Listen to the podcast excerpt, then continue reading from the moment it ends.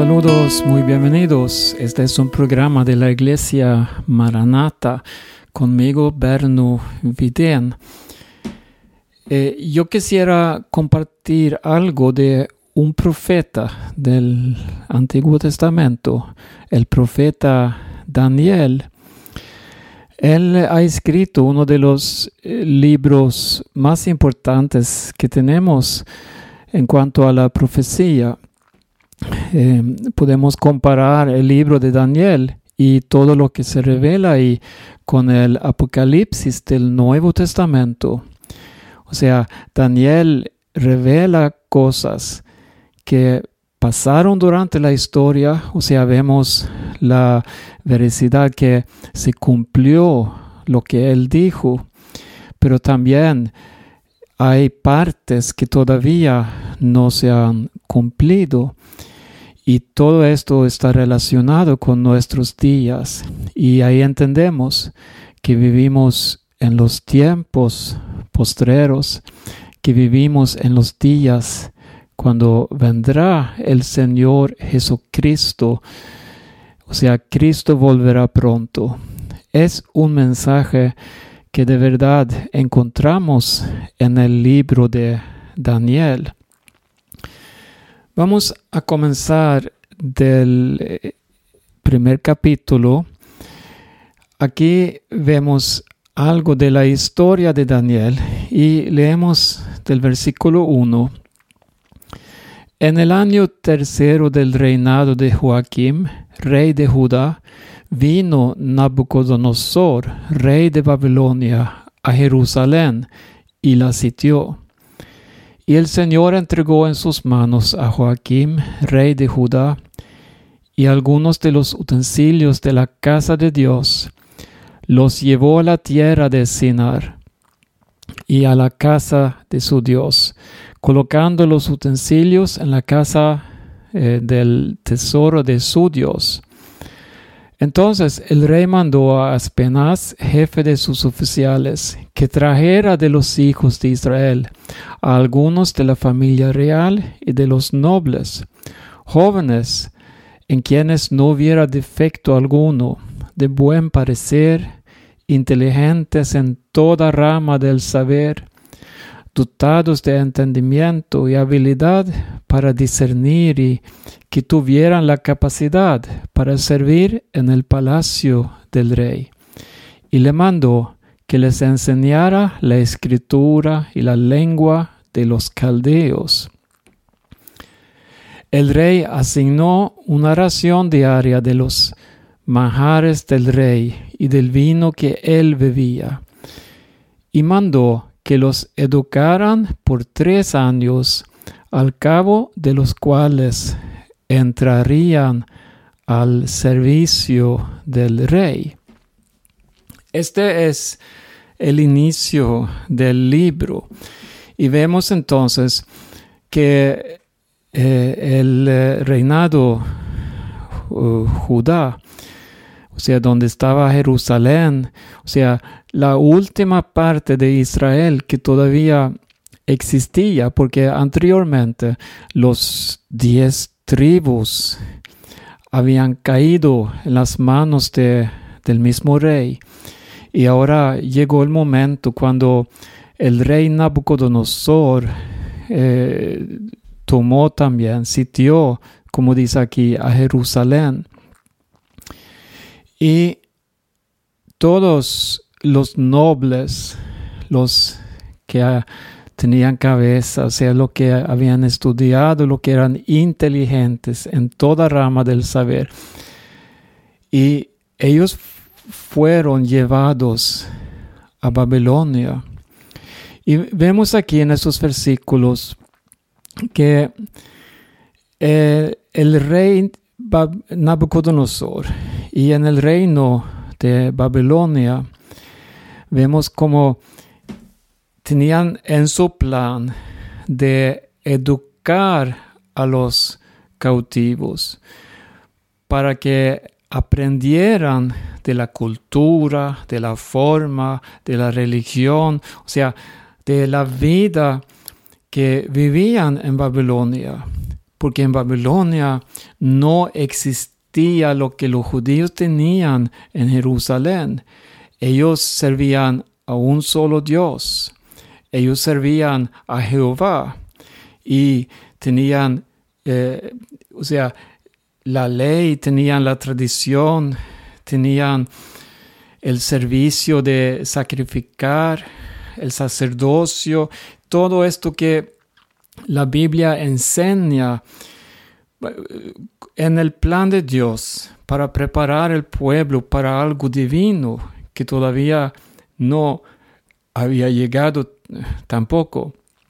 Bueno, pero vemos entonces eh, la importancia que, que puso Nabucodonosor, que la gente, todos, aprendieran vivir como si fueran ciudadanos de ese imperio global, podemos decir. Porque el imperio Babilonia era algo que se extendía sobre muchas fronteras. Ahí estaban incluidos gentes de diferentes culturas, de diferentes religiones, y ahora iban a mezclar todo para que sean aptos a servir al mismo Nabucodonosor, su reino y sus religiones, sus adoraciones. Hasta en la comida se ve esto. Eh, es típico, de verdad. Lo vemos hoy en día también en, eh, en, en, en nuestro mundo, en nuestros países especialmente en los centros de educación, donde van los niños a las escuelas, lo quieren enseñar de cosas que son de hoy en día, o sea, sobre el gender, o sea, sobre eh, la identificación del hombre, la manera de pensar. Hoy en día es como que quieren tumbar todo lo que tiene valor basado en la Biblia. Pero no voy a hablar de esto ahora mismo, sino vamos a seguir leyendo el texto. Y estamos en el versículo 6. Y aquí se mencionan eh, algunas personas claves de este libro. Entre estos estaban Daniel, Ananías, Misael y Azarías de los hijos de Judá. Y el jefe de los oficiales les puso nuevos nombres. A Daniel le puso Belsázar, a Ananías Sadrach, a Misael Mesac y a Azarías Abednego. Aquí vemos Daniel, así lo conocemos, y también los tres compañeros, Sadrach, Mesach y Abednego. Y en este programa vamos a eh, escuchar lo que pasó en esta parte, o sea, en el inicio de la cautividad donde estaba Daniel y sus eh, compañeros. Vamos a aprender algo muy importante aquí. Dice en el versículo 8 de Daniel, se propuso Daniel en su corazón no contaminarse con los manjares del rey ni con el vino que él bebía. Y pidió al jefe de los oficiales que le permitiera no contaminarse. ¿De qué trata esto? Aquí vemos a Daniel Primero, ¿qué edad tenía Daniel? Eh, según lo que podemos ver, es que era un joven de 15, 16 años. O sea, un joven muy fácil de formar. Tenía la edad ideal para eh, llegar a ser un ciudadano de Babilonia para servir al rey y al reino. Pero dice de Daniel, se nota aquí que él tenía algo en su vida que él quería proteger, él quería cuidar, no quería contaminarse. Pero yo me pregunto, ¿de qué? Aquí se habla de la comida, aquí se habla del vino y él reaccionaba así. No quiero contaminarme con esto. Bueno, lo que vemos es que Daniel tenía desde su niñez una educación que le ayudaba a que, bueno, a mantenerse firme en el camino de Dios.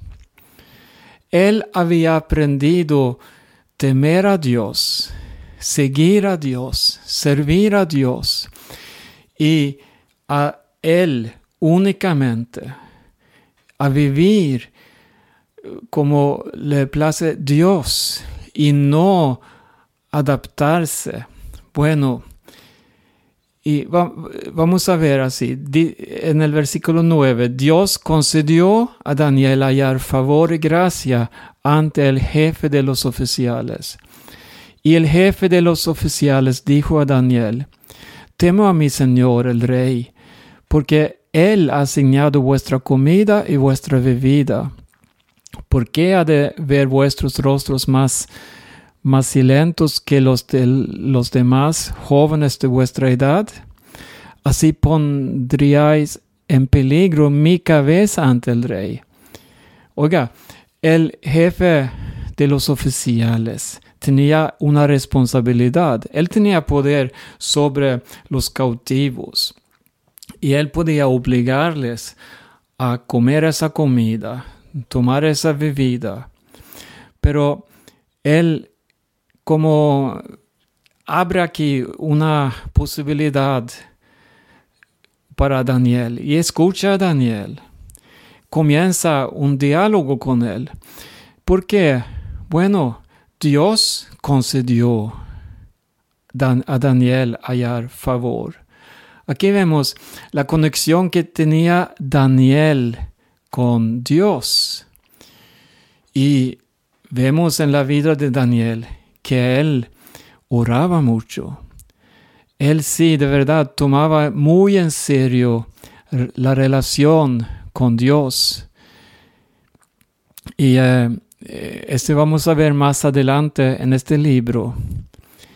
Y vemos que el oficial, eh, el jefe de los oficiales, él hasta dijo que podría perder su cabeza, o sea, ser ejecutado él si él presenta un resultado malo en la preparación de los cautivos.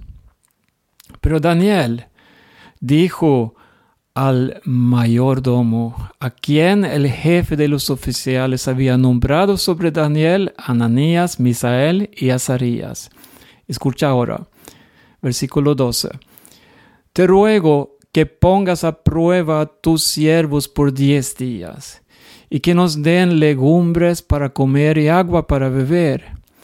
Que se compare después nuestra apariencia en tu presencia con la apariencia de los jóvenes que comen los majares del rey, y haz con tus siervos según lo que veas.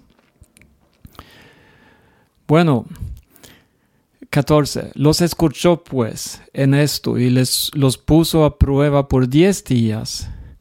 Al cabo de los diez días, su aspecto parecía mejor y estaban más rollizos que todos los jóvenes que habían estado comiendo los manjares del rey. Así que el mayordomo siguió suprimiendo los manjares y el vino que debían beber y les daba legumbres. Bueno, eh, eh, es algo muy grande que vemos aquí. mira la valentía que tenía Daniel y sus amigos ellos pusieron primero de todo, antes de todo, su identidad, su servicio a Dios. No importa si están en Jerusalén en, en, completa libertad o si viven en Babilonia como cautivados, como esclavos, llevados ahí en contra de su voluntad, si vivimos en una democracia, si vivimos en una dictadura, si vivimos en países con persecución, que de verdad existen muchos países hoy en día donde los cristianos sufren por su fe, ahora más que en la historia de verdad. Y es bíblico también. Pero Daniel y sus amigos vivían en esa situación y pusieron como condiciones, nunca vamos a negociar nuestra fe, sino vamos a servir a Dios, cuesta lo que cuesta. Eh, vamos a ver en el 17 a estos cuatro jóvenes. Dios les dio conocimiento e inteligencia en toda clase de literatura y sabiduría. Oiga, iban a ser educados debajo del rey y su cultura y su ideología. Pero aquí dice, Dios les dio conocimiento. Tú puedes elegir de verdad a quién servir, quién va a ser tu maestro. ¿Qué tenemos nosotros? Tenemos la Biblia de verdad, tenemos la oración, tenemos la comunión el uno con el otro, donde estamos dos o tres reunidos en su nombre. Entonces, eh, ahí está el Señor. Y dice algo ahí, que cuando estamos reunidos compartiendo salmos, canciones, versículos, enseñanza, etc., entonces hacemos todo para educar.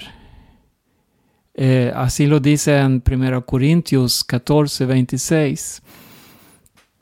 Pero dice aquí, Dios les dio conocimiento e inteligencia en toda clase de literatura y sabiduría. Además, Daniel entendía toda clase de visiones y sueños. Al cabo de los días que el rey había fijado para que fueran presentados, el jefe de los oficiales los trajo ante Nabucodonosor. Ya el tiempo de preparación había pasado. 19. El rey habló con ellos, y de entre todos ellos no se halló ninguno como Daniel, Ananías, Misael y Azarías. Entraron pues al servicio del rey. Y en todo asunto de sabiduría y conocimiento que el rey les consultó, los encontró diez veces superiores a todos los magos y encantadores que había en todo su reino. Daniel estuvo allí hasta el año primero del rey Ciro. Aquí se revela ya en el primer capítulo todos los años que Daniel sirvió en este reino pero nunca negociaba su fe. Aquí hemos leído el primer capítulo de Daniel y voy a seguir con otro programa, eh, el segundo capítulo, y quiero que seguimos y aprendemos del profeta Daniel como nosotros también podemos servir al mismo Dios. Y tenemos de verdad un favor que Daniel no tenía. Nosotros tenemos el cumplimiento del plan de Dios que mandó su Hijo Jesucristo a nosotros. Y por medio de fe, por medio de su misericordia y su gracia, nosotros podemos ser hermanos, o sea, unidos con Dios Y asimismo, con Daniel y sus amigos, somos un cuerpo juntamente en Jesucristo. Este es un eh, podcast de Maranata, eh, la iglesia Maranata. Somos de Suecia y tenemos una misión en República Dominicana y eh, puedes escribirnos si quieres. Hay una página en internet, se llama maranata.do. Ahí puedes encontrar eh, cómo contactarnos y también escuchar muchos mensajes que compartimos en esa página maranata.do. Dios les bendiga a todos y hasta aquí.